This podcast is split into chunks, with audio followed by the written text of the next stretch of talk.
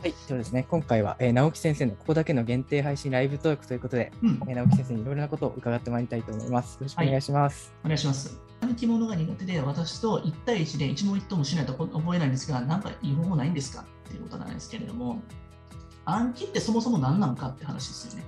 石橋先生、はいあの暗記って何やと思います、暗記ですか、えーやっぱり暗記パンを食べるみたいな感じで、もう 何ですかまあ、こう紙に書かれているものをそのまま頭にインプットするかなみたいな、そういうイメージなんですけれども。ああ、いいですね。でもそれ、根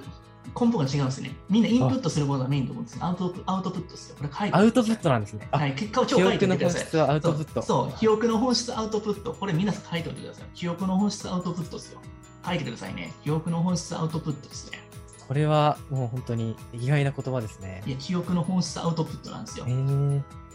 そん、の真意はどういったところなんでしょうか。出す時に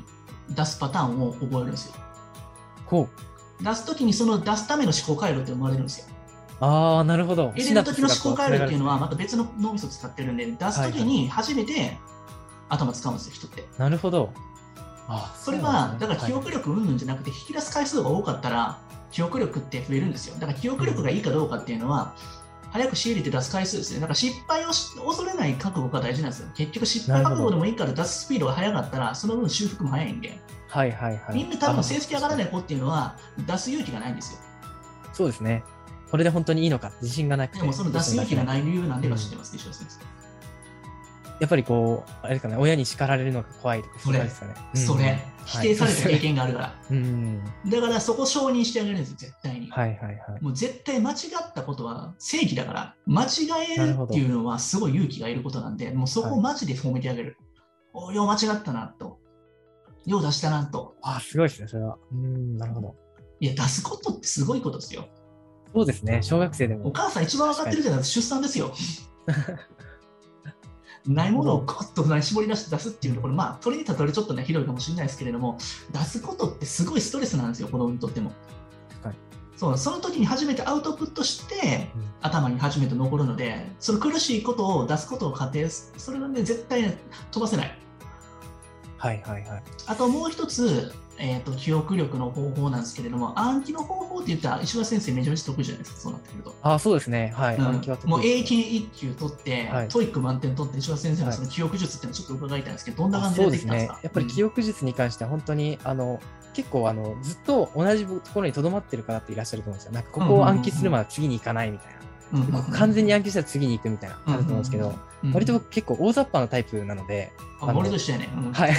ちょっと覚えたらもう次に進む、次に進むって感じで、うんもうとりあえずあ一冊バーってるのをもう何十回も繰り返すみたいな、そういうざるっぽい暗記法の方が意外と最終的には効率がいいっていうのはもう結局それってアウトプット重視とってことじゃないですか、それって今言ったら。その通りですね、確かに。うんはっいていうことはテスト重視ってことでしょ、結局は。そうですね。毎回その1週間ごとにテストを受けたりとうんか感じで。こはいれ、暗記物が苦手っていうのは、インプットにフォーカスしてる話でしょ、これ多うー分。ん、なるほど。出し方重視ってことは、できない状態でもテストしてしまうんですよ。そしてできなかったところにそこをまたフォーカスして、またそこだけ覚え直して、またもう一回テストしていいだけの話でしょ。はいはいはいはい。うだすねからそこで失敗した時に俺は9割もできてないわっていうふうな、そういった現実が次のアウトプットを妨げてるわけでしょ。うん、はいで。そうじゃなくて、あとそれだけできてしまったら終わりだって考え方に変えたら終わりじゃなないるほですか。ど。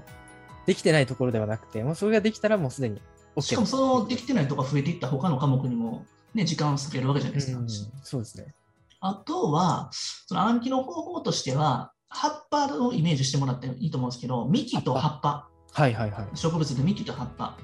だから要は幹を覚えてしまったらいいんですよ。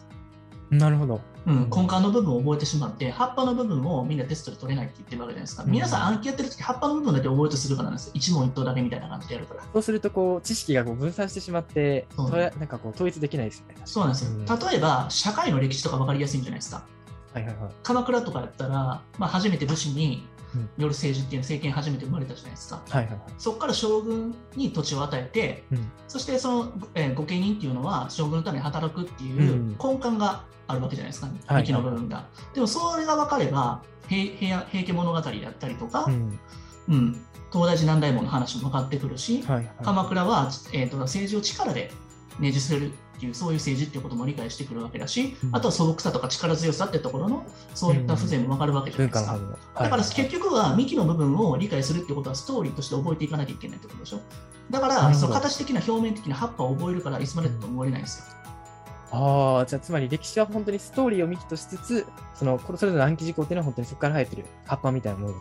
というそう感じでですね。すでね。も算数も一緒なんですよ。根本原理と算数の公式の原理を教えてあげたら、結局なんでこういう公式で使ってるのかっていうのが分かってしまえば、全部問題解けるわけなんで、やはりストーリー確を基準として覚えていくっていうのがすごい大事ですね。原理に遡って。そうそう、はいはい原はい理原則をやっぱり覚えていかなきゃいけないので、でも意外と塾ではその原理って教えてくれなくて、公式はこういうものだかあらそうこうですだねよみたいな、多分はいはい葉はいっぱのところを結構教えてる人が多かったりするので、子供も葉っぱみたいなことしか覚えてないから分かったつもりで終わってるんですよね。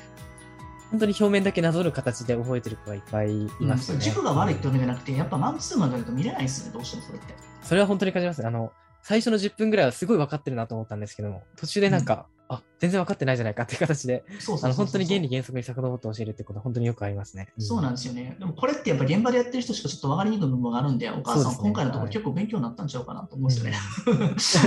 うん本当にこ本日は、えー、直木先生、貴重なお時間いただきありがとうございましたあり。がとうございました。また次回もね、楽しみいただきたいなと思います。